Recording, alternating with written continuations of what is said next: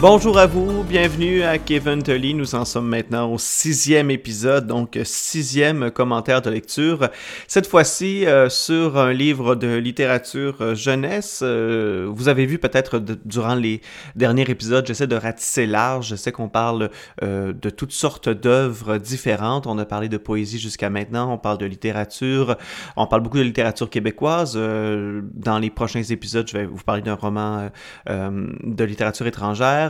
Euh, donc, j'essaie de ratisser large. On a parlé de BD aussi avec les deuxièmes de Svian. Donc, euh, cette fois-ci, donc, j'y vais avec la littérature jeunesse. Et avant de, commencer à vous parler de l'œuvre bon, que vous avez vu dans le titre, bien évidemment, il s'agit de Comment je suis devenu cannibale de François Gravel. Donc, euh, je vais vous en parler brièvement et vous commenter ma lecture dans les prochaines minutes. Euh, mais avant, euh, je désirais prendre la parole, prendre le bat, aller au bat pour euh, faire un plaidoyer pour la littérature jeunesse. Vous savez, au Québec, on a une chance incroyable d'avoir des œuvres littéraires jeunesse de tous les horizons. vraiment, on est absolument chanceux. Je vous raconte quelque chose euh, qui m'est arrivé il y a quelques années. En 2015, j'ai fait un stage en enseignement à Bruxelles, euh, en Belgique. Alors, c'est pas pour me vanter, là.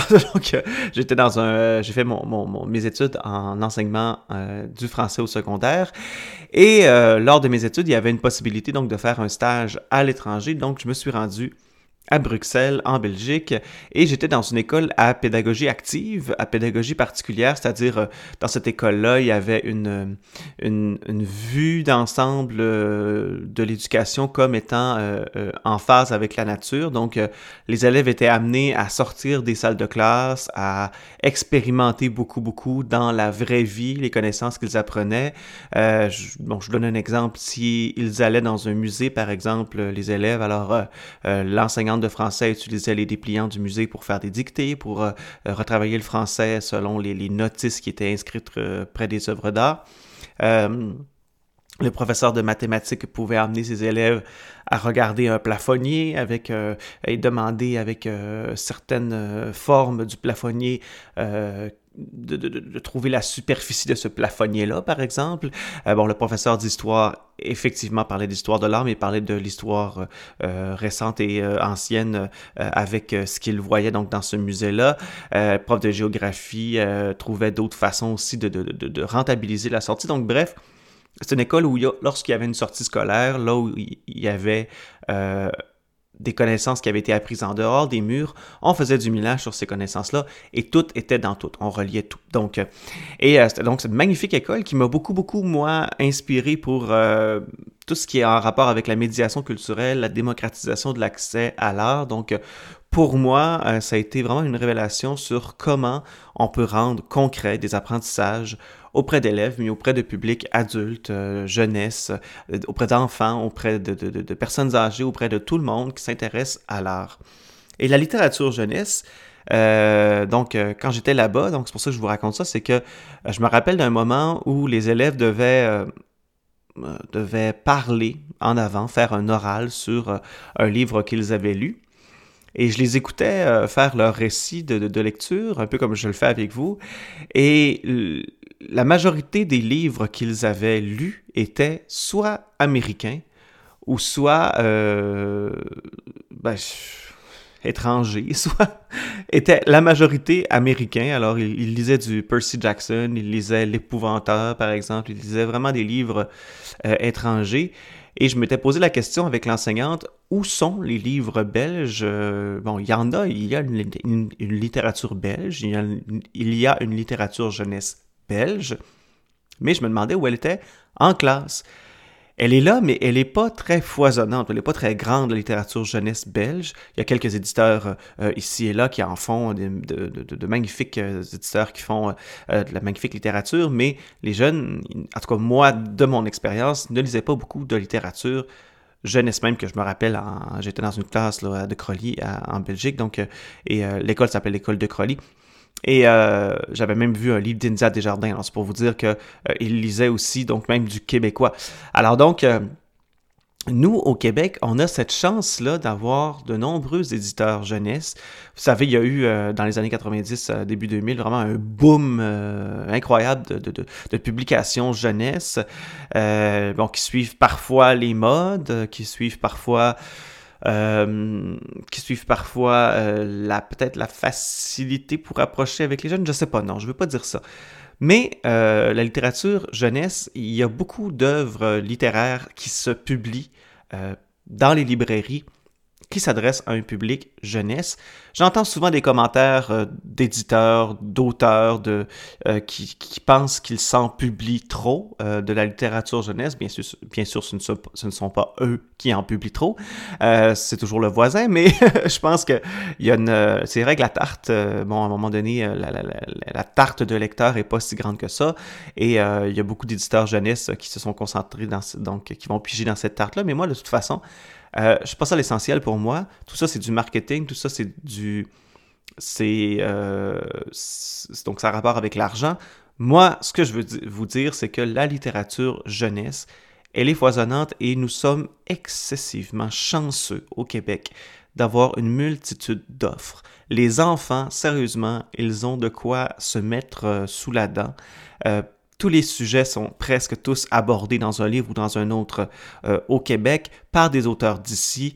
Euh, les, auteurs de littérature jeunesse sont disponibles aussi euh, près de nous pour rencontrer les enfants, il y a énormément de, rencontres d'auteurs dans les écoles qui se fait, euh, notamment par le programme La culture à l'école, par le programme euh, Une école accueille un artiste, euh, par le répertoire de ressources de, culture et éducation de, du ministère de la Culture et des Communications, dont je fais partie. Donc, moi aussi, je vais rencontrer beaucoup d'élèves, surtout au Saguenay-Lac-Saint-Jean. Alors, c'est pour ça que je fais mon plaidoyer en, envers la littérature jeunesse.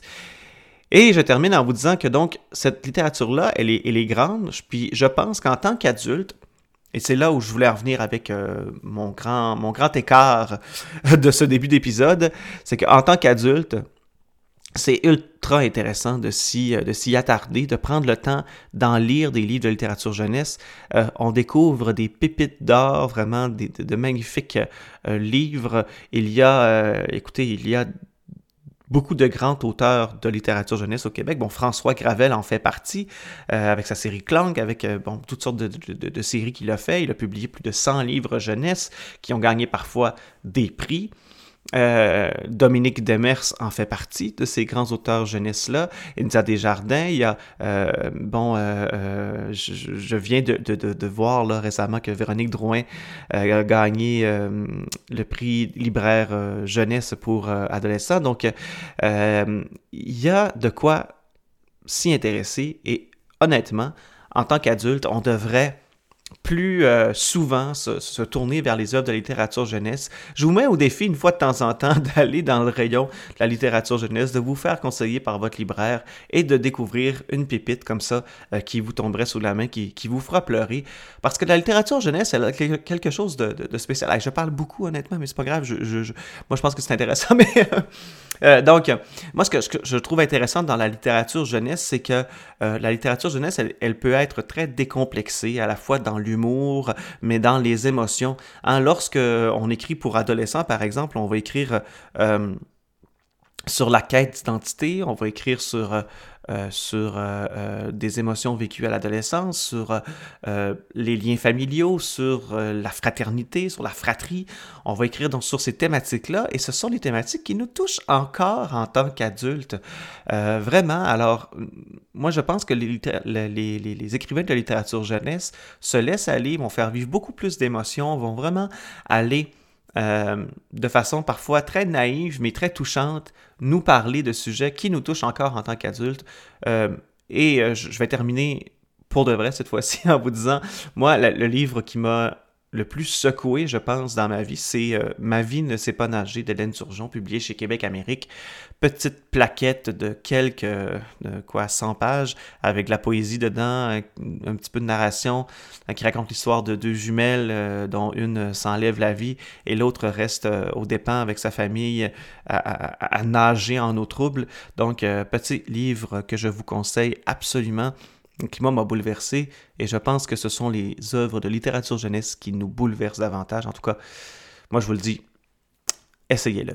Alors, on parle aujourd'hui donc de François Gravel et son, euh, son euh, je sais pas comment le, comment le qualifier. Est-ce un roman? C'est pas vraiment un roman. Est-ce un essai? C'est pas vraiment un essai.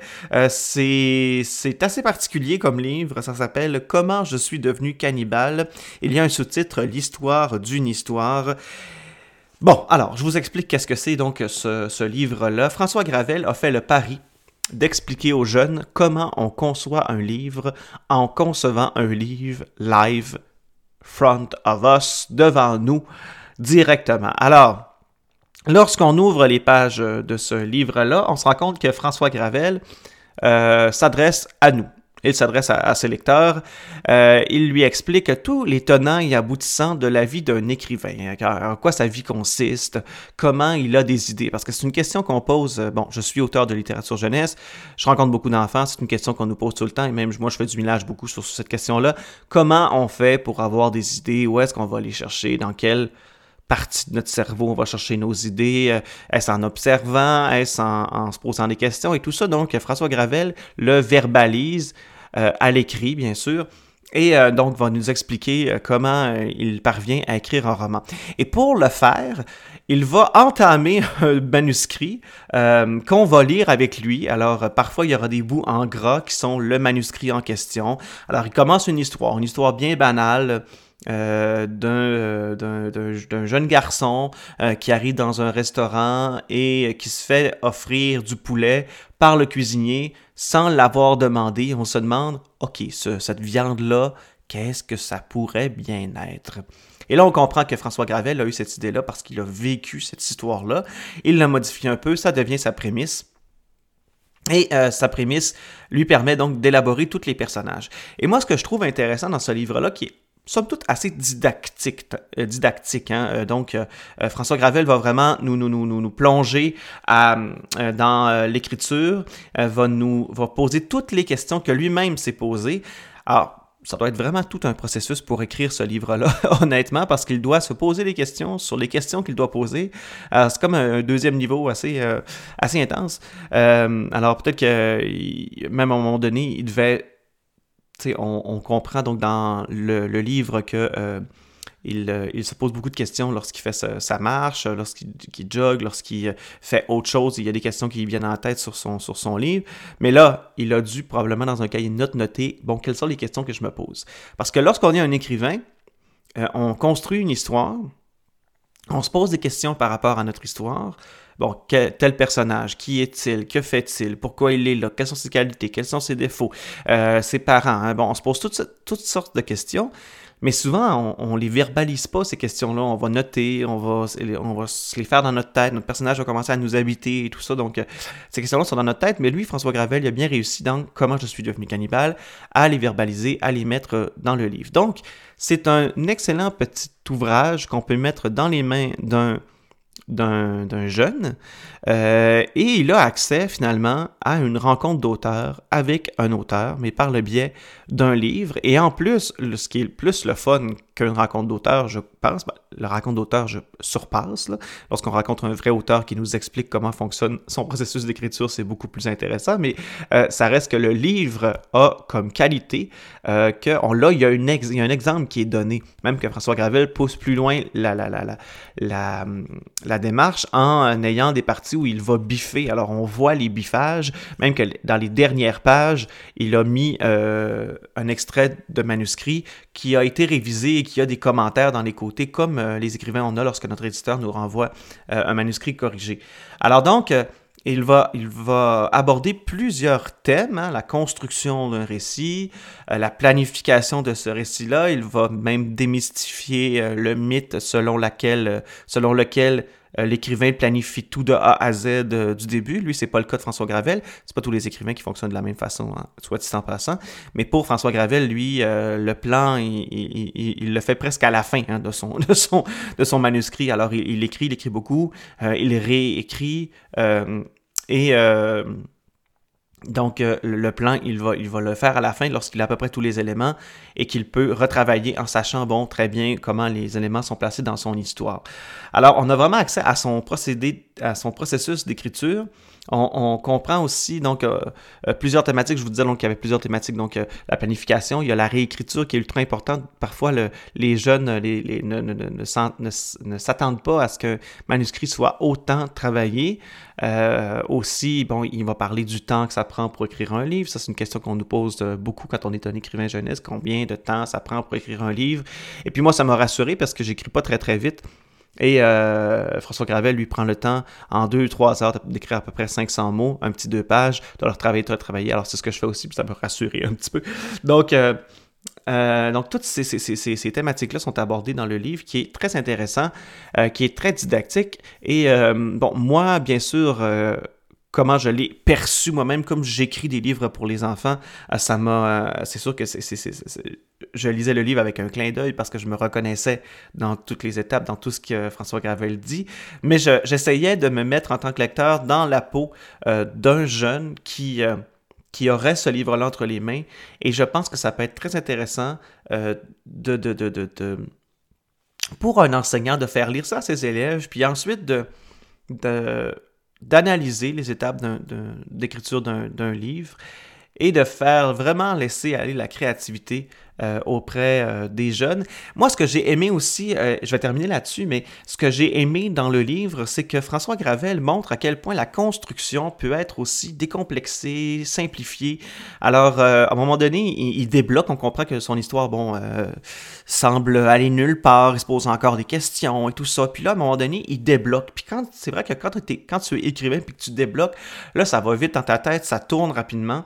Et euh, ce qu'il va faire, c'est qu'il va écrire de courts chapitres avec pas nécessairement tous les éléments qu'il a besoin à l'intérieur. Il va écrire, euh, par exemple, euh, bon, le personnage vient ici, développer sur telle description, il va mettre des notes de même, puis il va embarquer sur un autre chapitre comme ça. Donc, ces chapitres sont très très courts, mais il écrit dans ces chapitres-là, donc des, informations pour le développer davantage. Ce qui veut dire que donc l'enfant peut avoir, l'enfant qui écrit, qui veut écrire, l'écrivain qui veut écrire, peut être décomplexé, avoir une euh, méthode qui est, euh, qui est euh, pas anarchique, mais qui est libre. Hein. Il peut être libre d'ouvrir ses chapitres comme il veut, il veut, de les remettre dans l'ordre qu'il veut, donc de vraiment se laisser aller à la création. Donc c'est un beau petit ouvrage que je vous conseille, Comment je suis devenu cannibale de François Gravel, l'histoire d'une histoire, donc publié chez Québec euh, Amérique et il est vraiment pas cher pour euh, le temps que vous passerez dessus. Alors il est à 10,95$ quand même, c'est un petit ouvrage très très intéressant.